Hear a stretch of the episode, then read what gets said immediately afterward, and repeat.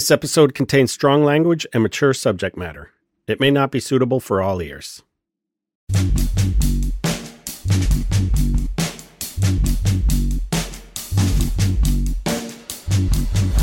What up? This is Loose Fleming. You've come to the place where we tell tales of the train and the bus yard, the tenement yard and the prison yard. We detail close calls and chase stories. We dig into larger conversations about crossing boundaries, the other side of the tracks, borders, and forbidden space.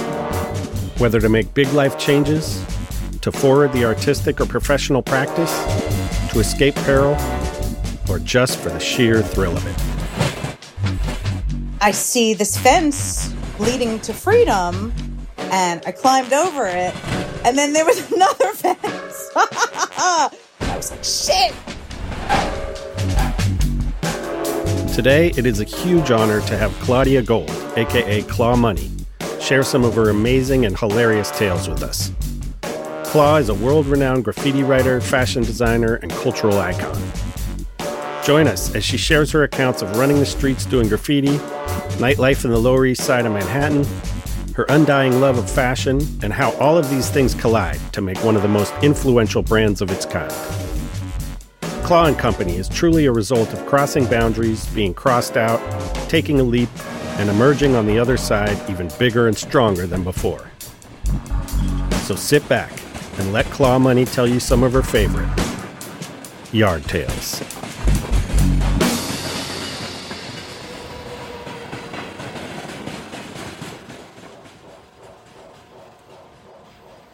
What up, everybody? It's your girl, Claudia Gold, a.k.a. Claw Money from TC5, FC, and PMS Cruise, just to name a few, coming to you live from New York City.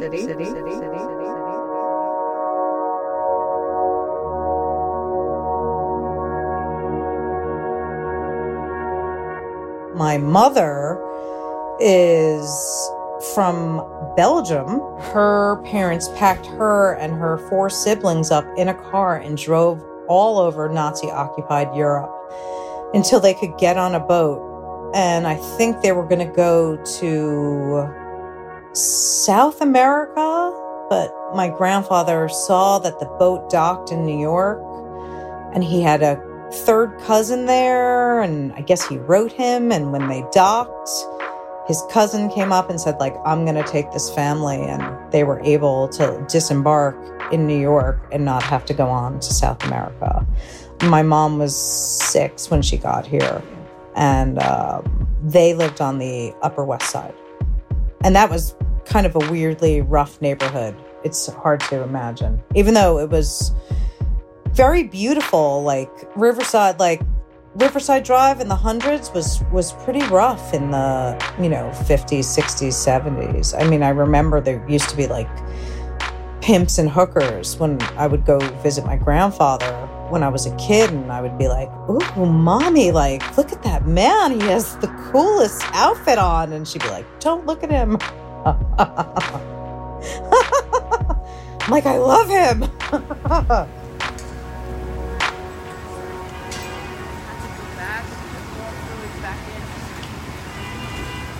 My grandmother was born in the Lower East Side. I grew up going to Delancey Street, where my store was, as a child. I would say like a couple times a month, every other week or something. My father always needed something on Delancey Street, but I think it was just an excuse to go to Ratner's, which was a very famous kosher restaurant that had the best pea soup and onion rolls in town or something. Later, it hosted the Lansky Lounge that was kind of popping in the early 2000s. It also had one of the most beautiful sign with all tiny light bulbs that said Ratner's in a script, almost like Pepsi Cola or something. It was had this pink ribbon. It was beautiful. I loved going to Ratner's with my dad. But my dad was always like, I got to get socks. We got to go to Delancey Street. But I think there was such a tie to that neighborhood because that's where, you know, half of my family came from.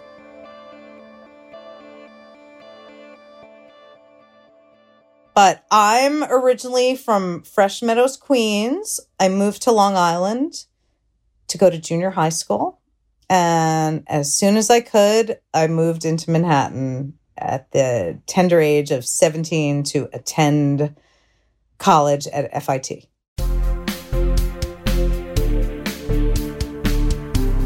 I was very interested in fashion. I was like always making clothes as a kid, making some crazy outfit out of something. And, you know, when my parents were having a party and I'd come down like in my like crazy and they, oh, Claudia. And I was very good at fashion illustration.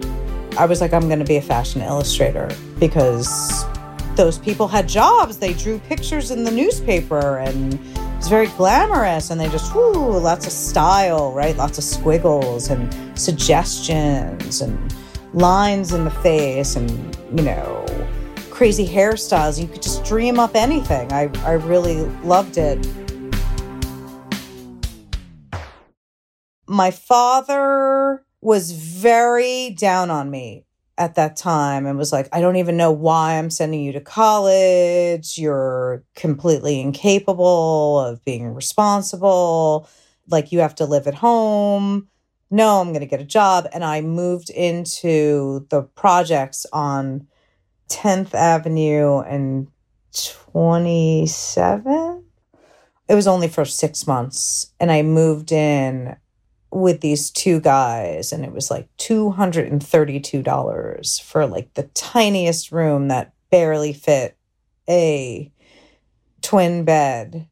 But after that, my grandfather passed away, and I moved into his apartment on 113th and Riverside, and I basically never went to college after that. I never went to class after that. I was like, I'm good. I'm uptown now. Like, bye.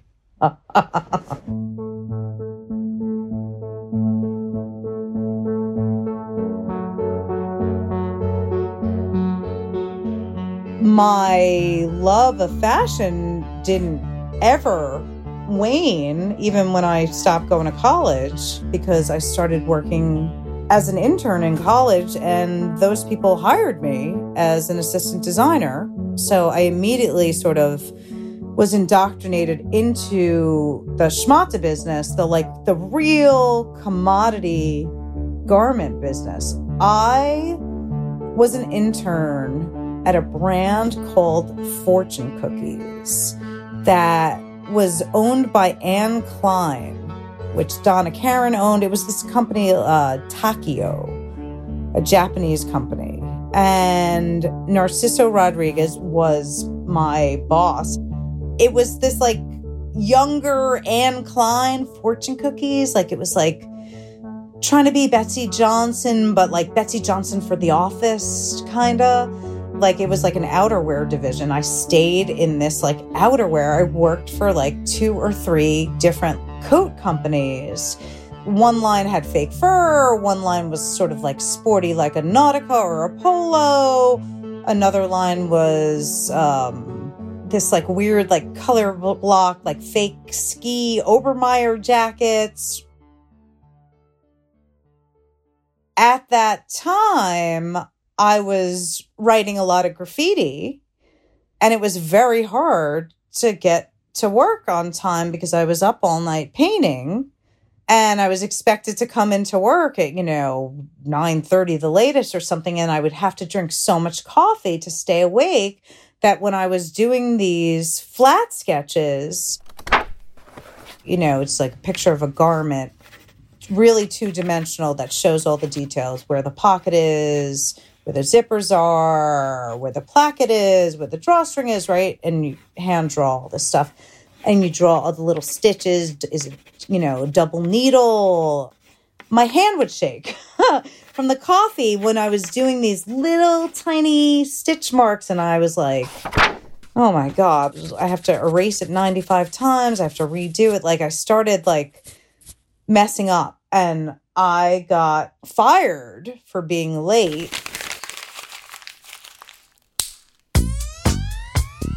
And I went to a club that night just being like, you know, let's get fucked up because I don't have a job. And they were like, can you work the coat room? Like, so our girl isn't here. Do you want to make a couple $100 or whatever? And that was that. I was indoctrinated into nightlife culture where I stayed for a long time, which was perfectly in sync with my graffiti schedule and let me really experiment and go crazy with fashion behind the bar as my, you know, runway.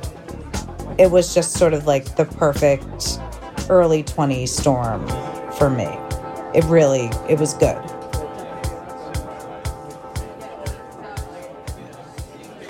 Also, bartending and working in this all-female bar environment with my sort of like feminist mentors, like, who to this day are like my moms and best friends, and really created this very like safe space for me throughout entire downtown because I'm a bartender here, this guy's a bartender there, everybody gets to know each other. So every bar in the East Village was sort of a secret hideout for me if something was to pop off, which I used very frequently to sort of escape danger.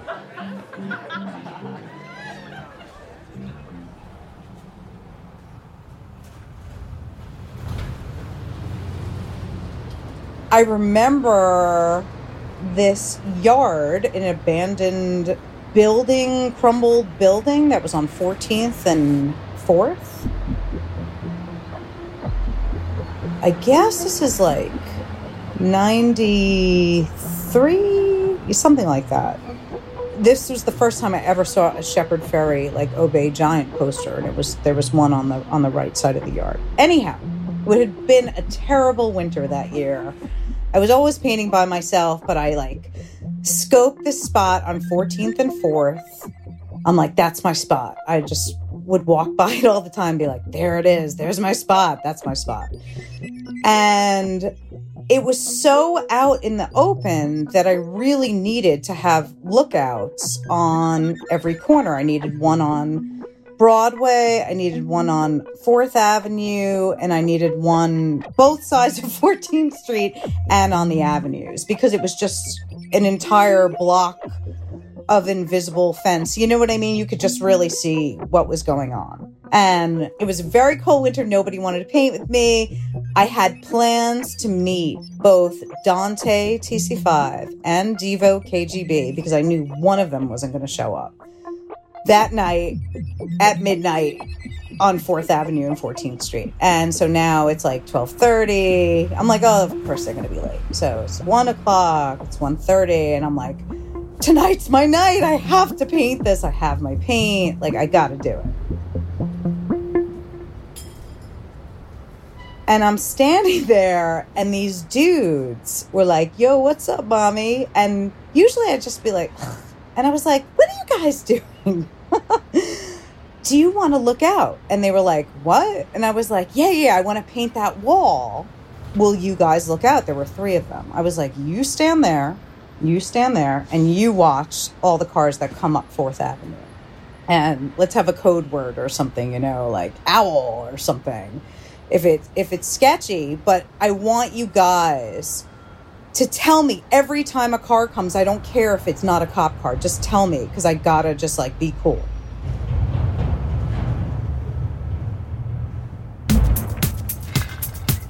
I threw my paint over and I climbed the fence. So I'm painting, and I'm like really going fast. I haven't stopped once. I could see lights, but I'm just like, why aren't they saying anything? Of course they're not saying anything. They're staring at me painting because they're just like, what the hell is going on? What are we doing here? Like, we're watching. And I'm like, you guys, come on. Like, you got to let me know. So anyway, I finished fast because they were the worst lookouts. I also wrote like, burn your bra. So I was like, trying to come in with like some 70s like feminist statements. I'm with these like three dudes that I just met that everybody had like their like hood nickname. They were like Nut Cisco in Polo. And so I put them up and, you know, I'm like trespassing. I had to climb back over the fence and I was like, come on, let me like take you guys for a drink.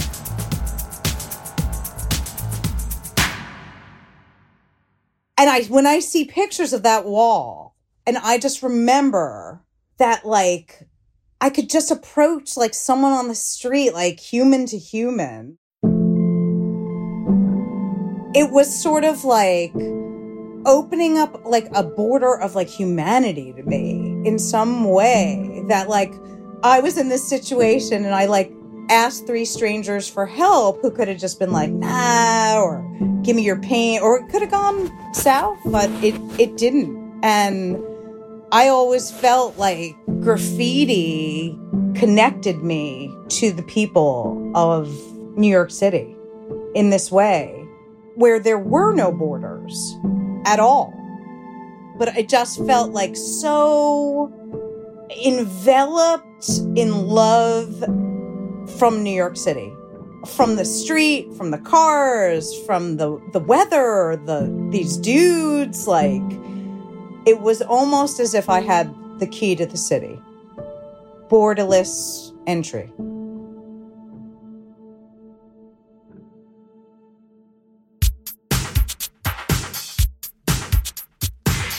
I used to paint a bubbly style of my name, kind of 7th grade, girly bubble letters, very junior high school denim notebook with like a bunny next to it and a rainbow or something. So I used to paint this bubbly C-L-A-W. I started putting hearts in the A. And then I started putting the nails on the claw. And I was just always doing pieces, claw. I was doing all sorts of crazy pieces with like silver outlines. And back then, you know, we didn't have fancy caps or anything. So I have like oversprayed silver outlines. I mean, I was just trying all sorts of wild stuff. And it's funny because probably 10 or 15 years after I was painting like that and I got better, I would look at those photos and I would get a stomach ache and I would just be like, oh, this is just like so embarrassing. And then when I was putting my book together in 2005 and I was looking at them, it was almost like I was on some next level shit. I was really like, I had no borders or boundaries. I was just like on my own experimental, I'm going to do a silver outline with like overspray everywhere and I don't care and it looks great.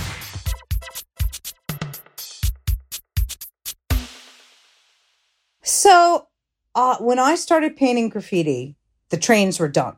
They had put in their full 1989, like, last graffiti run train. It's a wrap. And they're going hard. And the guys that I was being mentored with or friends with that were train writers were just like, yo, if you didn't paint trains, you ain't shit. Like, so...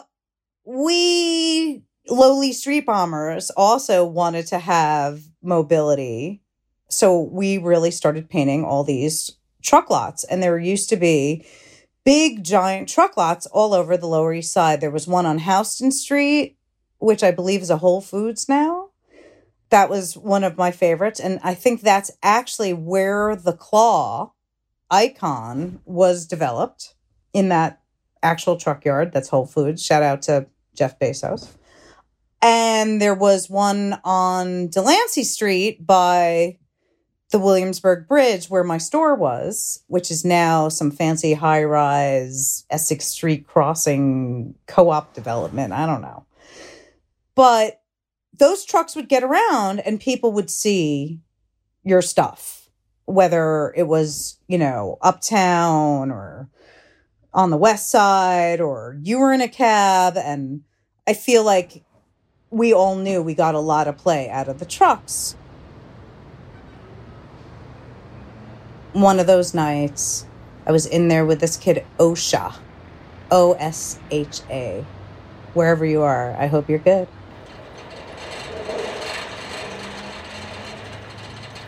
Real low key, I guess this truck saw us when they were opening up the gate. He slowly, he drove his truck in, silently with no lights on. And I was like, is something coming? But because you kind of can't hear. I also used to paint with, a Walkman or something dumb like that. Because, I'm in the truck yard. Who's coming to the truck yard at 3 in the morning? Get him!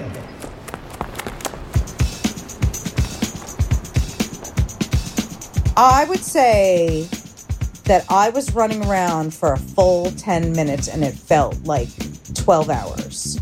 It was scary because I didn't know what they were going to do, if they were going to grab me and call the cops, or they were going to beat me up, or they were just going to be literally shocked. And I see this fence leading to freedom. It was pretty mild, 8-foot, really structurally well-made chain link fence. And I climbed over it, and then there was another fence that was 15 feet high, about 5 feet behind it, that I just didn't even know was there. And I was like, shit. Meanwhile, OSHA was in there too, but he had scaled the double fence with ease, pew, pew. And I guess he was waiting for me by a tree or something. And these guys started climbing over the 5-foot fence, and I just went up the 15-foot fence, and I'm sitting on the top, and I'm like, fuck, can I jump down? I can't, that's not my thing. I'm not good at that. So sitting on top of it, I'm like, oh my God, I gotta jump down. These guys are coming for me. And I jumped, but of course my pocket got caught on the top of the fence, and I just was like, oh my God. So I was walking around, holding it, trying to knot it together. And I think I went to the bar that I worked at to have a drink and put some paper towels in my pants so nobody would see my butt. Coincidentally, I always started wearing 2 or 3 safety pins on my clothes in case that happened, so I could just not be completely indecent. But I got away, and that was that. And I think I was back at the truck yard the next night.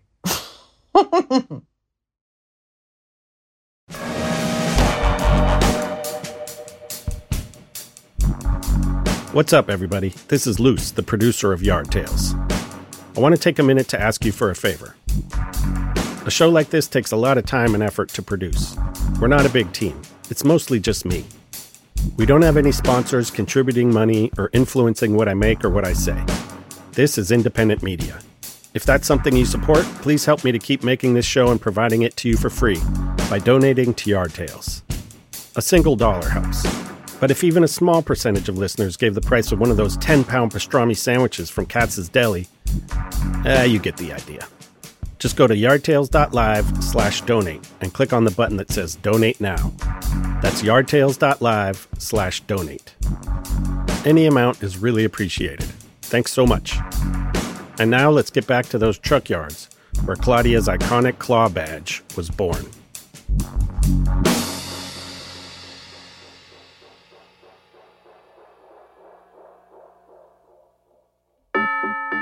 In those truck yards is where the claw came to be. I'll tell you how the actual claw came to be. So I was writing claw, and then I started writing CW, or I was writing CLW and skip the A if it was a small space. Then I started doing CW. And this kid, Heck, who passed away, R.I.P., just went into the truck yard. They're like, what the hell is this? And they painted with bucket paint, HEC, in yellow bucket paint, humongous. But it was only over the CLA. And so I think I was on 23rd Street or something, and I was talking to someone, and I saw the truck, and you instantly know what your truck is because you recognize the other graffiti that's on it. I see this truck coming, and I'm like, oh my God, there's my truck. I'm like, wait, let's just hang out a second. My truck's coming. And this truck rolls by, and I see this, like, yellow bucket HEC over my CLA. And the W, which is the claw, but more of a W shape, less paw, I guess, was just sticking out. And I was like, oh, I'm going to kill this guy. But then I kind of just like looked as the truck was rolling away from me, and I was like, there it is. I'm never going to write my name again. So he really actually did me a huge favor in retrospect, but I remember being pissed and being like, I'm going over all this shit.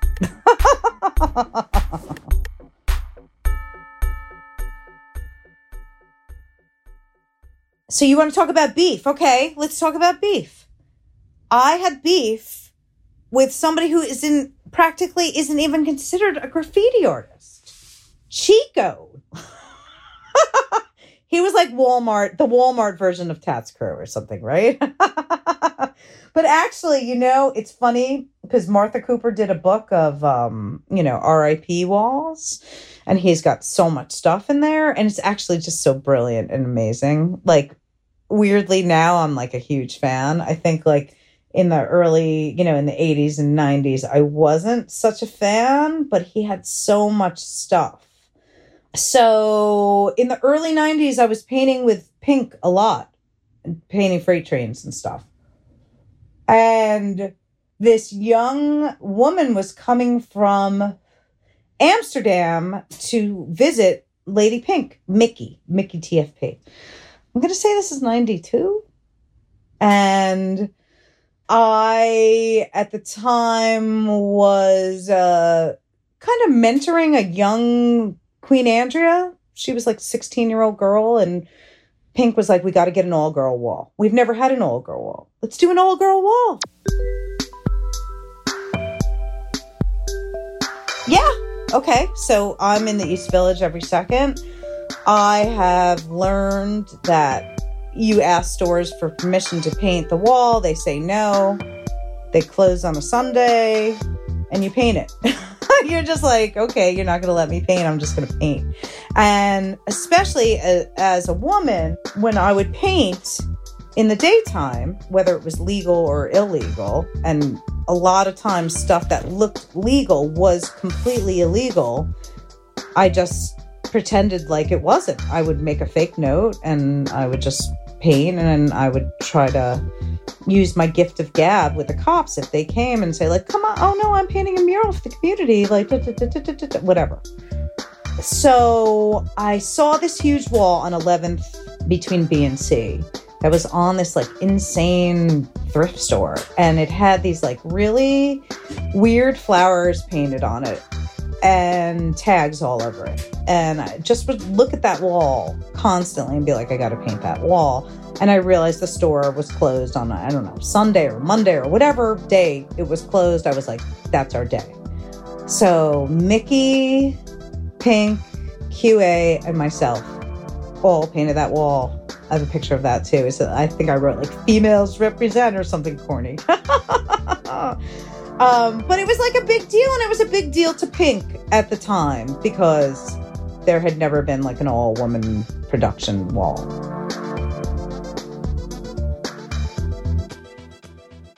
And when we're painting the wall, who rolls up but Chico? I had never met him. I just always saw all of his murals. There's the laundromat mural with the Tide and the Ajax, and there's the vet mural with the German Shepherd and the parrot, and there's all the R.I.P. walls, and every corner Chico had in the East Village, so Alphabet City, like it was just Chico world. And he's like, oh yeah, how'd you get this wall? I was like, oh, I asked them if I could paint the wall, whatever. And he was like, oh yeah, because I've been trying to get this wall. And I was like, yeah, whatever. A week or two later, I was in this crew, this Alphabet City crew called the Violators. They were like all my little homies. They rang my bell. I was living on 6th Street between 1st and 2nd on the Crazy Indian Restaurant Street. And they're like, yo, Chico's painting over your wall. I'm like, what are you talking about? They're like, he's painting over your wall. I'm like, what do you mean? So I put a can of spray paint in each of my back pockets of my jean shorts, and I put on a sweatshirt and I walked over to the wall and I was like talking to these guys and I was like, okay, you guys can go. And they're like, no, we're not going to go. We're going to like lurk, like just in case something pops off. And these kids were like so young and so small. Like I just was like, just go. And they're like, no, we're staying. So I walk up to the wall and I'm like, yo, what are you doing? And he's like, who are you? And I'm like, I'm Claw. We met like a couple weeks ago. And he's like, fuck you, bitch. You can't come down to the East Village and fucking think you own it. This is my neighborhood. You're not fucking painting here. Blah, blah, blah, blah, blah, blah, blah. And I was like, what? And then all these dudes that I didn't realize were like hanging out just started like kind of closing in on me. And I was like, okay, it's like that. Okay, bye. And I walk away and these kids come up to me. They're like, it's cool. And I'm like, oh. So I called Pink and I was like, this dude's going over my wall. Needless to say, I won't say who I was with, but I drove around with a bunch of people to all of his walls with a ton of bucket paint in the back of this, I believe it was a wood-paneled station wagon. And I would jump out every corner and take the can and go, bleh. And I guess we probably got about like 20 pieces in one night. And next thing I know, Chico was after me. Who knew Chico was so like completely like deeply embedded in the Lower East Side gang life, where like dudes were showing up to my bartending job and pulling guns on like the staff there, being like, where the fuck is Claw? And he got my number and was leaving me like all sorts of crazy messages. Like, you owe me 500 cans. I'm going to fuck you up. Da, da, da, da, da, da, right. And then he doesn't get me. I am avoiding my house and being downtown like plague. I'm calling all of my boys that are uptown. I'm like, yo, what's up? You want to hang out? I'm going to totally come uptown. I'll be uptown. I'm leaving my house now. Whatever. Let's do something. Let's paint. Let's go somewhere. Like, come on. And I guess he called up Pink and said, you know, where's Claw? I'm going to fuck her up. And I got really mad.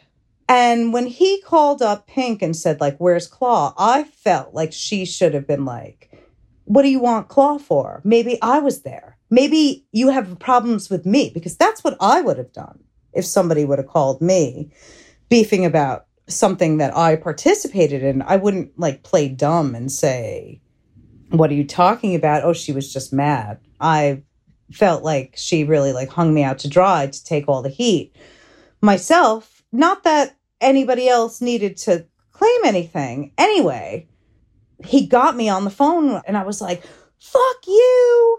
20. I got 20. I'm going to get them all. Don't you fucking threaten me. You owe me 200 cans. How about that, motherfucker? Right. And he was like, oh, call the dogs off. Enough. It's done. And I'm like, okay, it's done. But I got this weird reputation of being this like badass bitch because I had to, because my mentor like really didn't look out for me. And as a woman, I just thought there would be no way that she would like leave me in a vulnerable situation.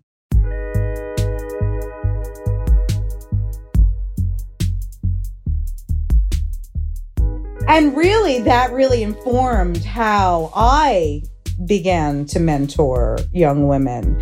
And I felt like when it was my turn to be the OG, that toy or no toy, I'm going to love the shit out of you and help you no matter what and have your back when you're all by yourself going to work in a crazy neighborhood, like, I don't know, you should be able to like bank on the fact that I got your back if you're in my crew or not. Like, I don't know.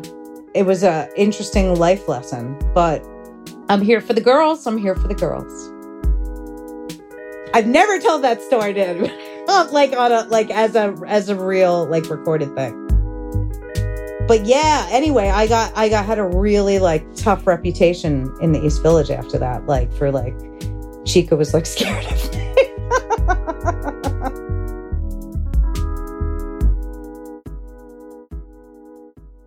But that also was weirdly the catalyst to get me into TC5, because I was friends with like Doze and Psycho. I think I told them what happened and they talked to him before the paint throwing happened.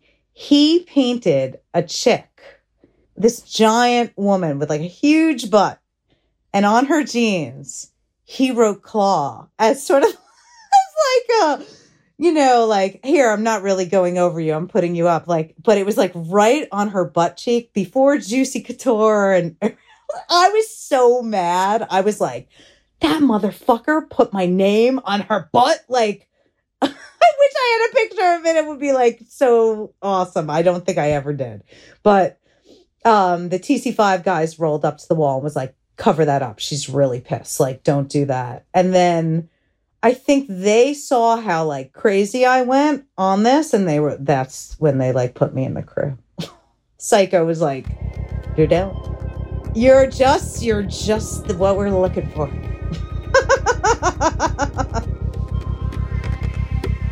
I moved to Los Angeles in 1995 because of beef. Really, the cops were after me. We had like terrible beef, me and my boyfriend at the time. And I just didn't want to deal. I just wanted to, like, I had some friends over in LA and just needed like a change of scene, and the walls just were like closing in on me in New York. I just was like, get me out of here.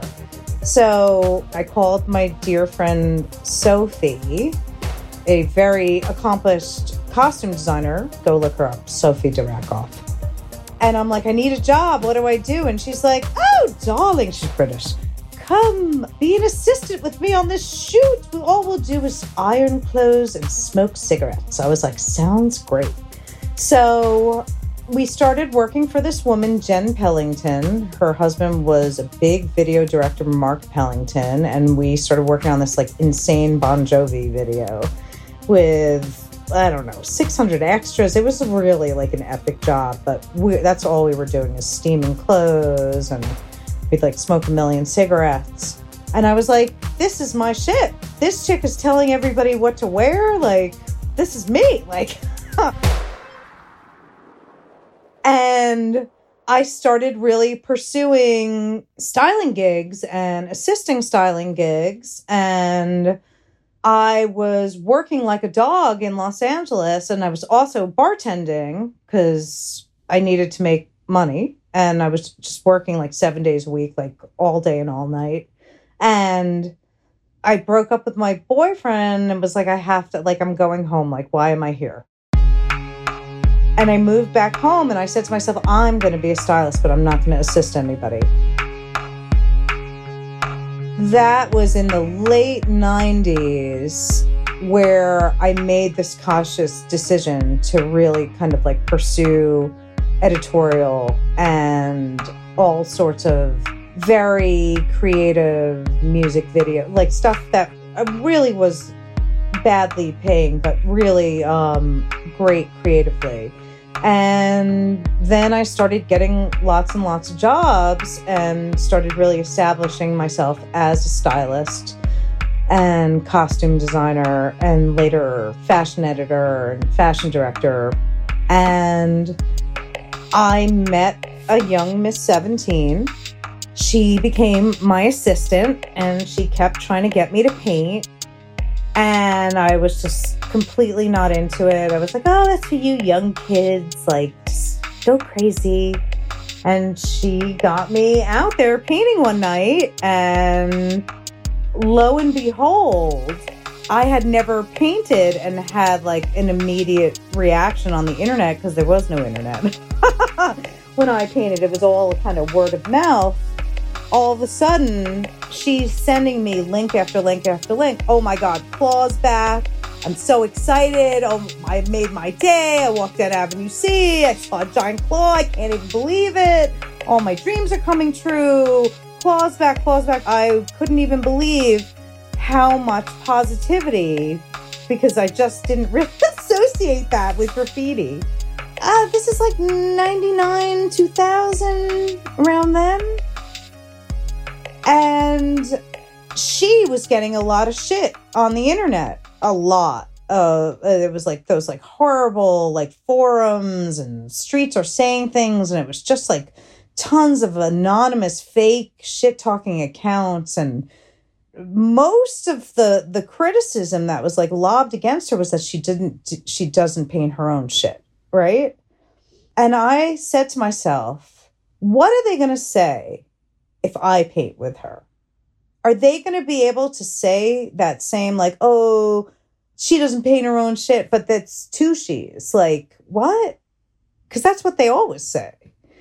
So I just was like, you know what? I'm gonna back this young woman, and we are going to go painting. And we started painting a lot. So now we're painting a lot. It's 2001. 9/11 happens. All of a sudden, New York just dries up. There's no jobs. I was also wheeling and dealing vintage. I would buy lots of crazy vintage to use in my styling. I'd wear it out and then I'd sell it. So I had this job and I was like flipping all this stuff to mostly Japanese customers, but to all the good stores. Downtown Resurrection, Foley and Karina.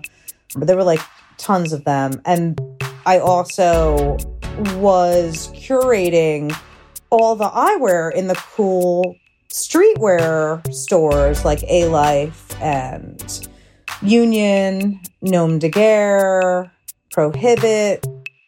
So now all my Japanese customers that were coming in every 2 weeks to buy Snoopy sweatshirts or 70s denim and gunny sacks and Converse and all this stuff that I would just be able to sort of just grab and go, stop coming. All the production companies that I was doing music videos with and catalogs and commercials stopped shooting in New York, and all the jobs moved to California. And I'm just painting graffiti. And all of a sudden there were claws everywhere.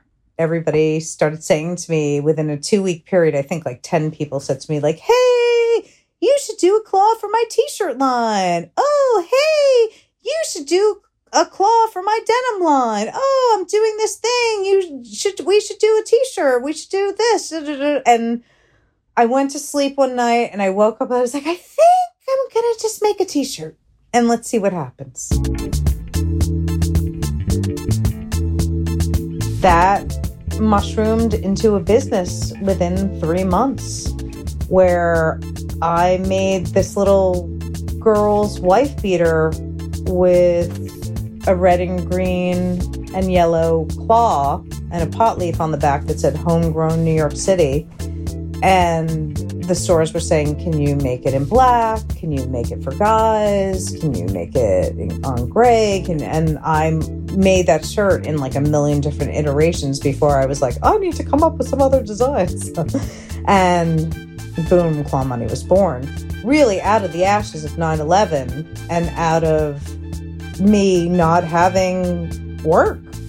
And from that, I was still painting tons of illegal graffiti, and it was like, you know, an advertising campaign that I was just going crazy supporting my super exclusive, you know, t-shirt and sweatshirt brand.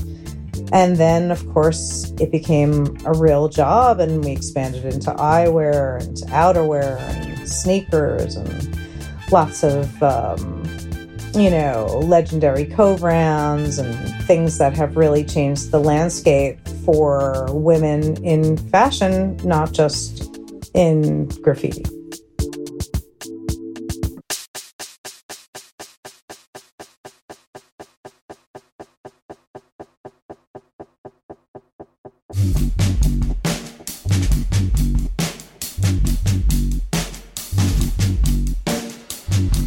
Thanks so much for sharing your tales with us today, Claudia.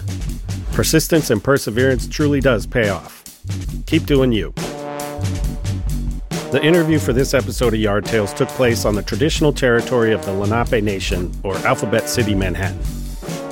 I recorded and produced the rest of this podcast on the unceded territory of the Squamish, Tsleil-Waututh, and Musqueam Nations, Vancouver, BC. Thanks so much for joining us today. Be sure to check Claw Money out at clawandco.com, on Instagram at Claw Money, and be sure to check out her amazing book, Bombshell, The Life and Crimes of Claw Money. Yard Tales is executive produced by Jacob Bronstein. Andy Oudis is the design director, production assistance by Davis Lloyd. Original music and sound design by myself, James Ash, Sajado Jarrett, Names You Can Trust, Greenwood Rhythm Coalition, Midnight Lab Band, One Man, a.k.a. Internet Provider, Monk One, and Easy. Shout out to Andy Cotton for the dope theme music. Thanks for letting me put a little remix on it for this show. If you like Yard Tales, be sure to follow on Apple, Spotify, or wherever else you get your podcasts. And please use Apple Podcasts to rate and review Yard Tales, because it really helps point more listeners to the show. You can find more information, images, and additional audio at yardtales.live. And check us out on Instagram at Yard Tales and Facebook at Yard Tales Podcast. If you want to leave feedback or reach out for any reason, send an email to info@yardtales.live. Be sure to listen to the end of each episode where we feature audience members' own call-in Yard Tales. And be sure to tune in next week when Chris Freedom Pape tells his own inner-city spelunking Yard Tales. Sure enough, just as it was told, there was a plank of wood there, and there was a blown-out hole in it. And you slide down to this embankment that, you know, was just dirt and rats and stuff like that. And then you'd have like a 6-foot drop down to the train tracks eventually. And then there they were. It was 5 tracks across and freight trains and stuff like that. It was exhilarating.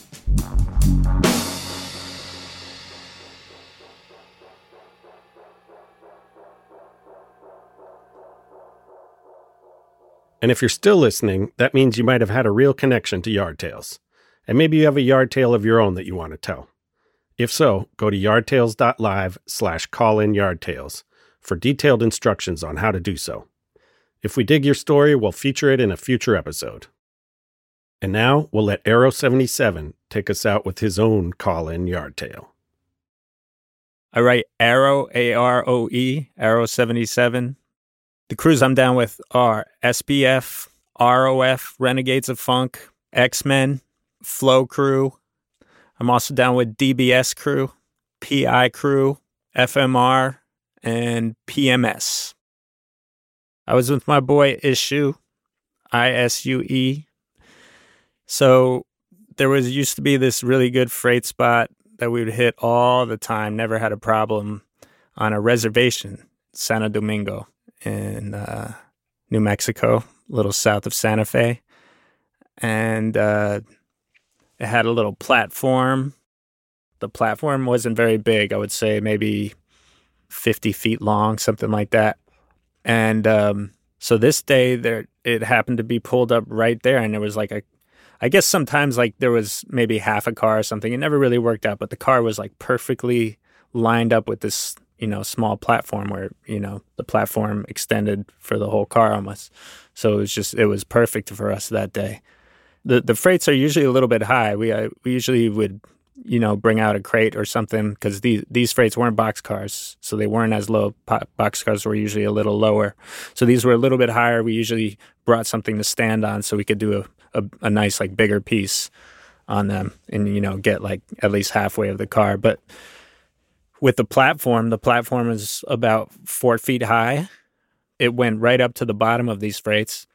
and it was perfect, you know, so we were super psyched because we could just reach up and cover almost the whole surface of the side of the train. So we were doing basically top to bottoms where the letters go from the bottom to the top. And between the two of us, we pretty much had the car filled up. This day it had lined up perfect. And we were probably painting for 2 hours before anything happened. We were almost done. I think I was maybe like outlining some clouds or something. You know, we had the outlines done. But, you know, we're finishing up. We're hanging out. We got all our paint. You know, we're smoking Chiba too. Train was coming out great.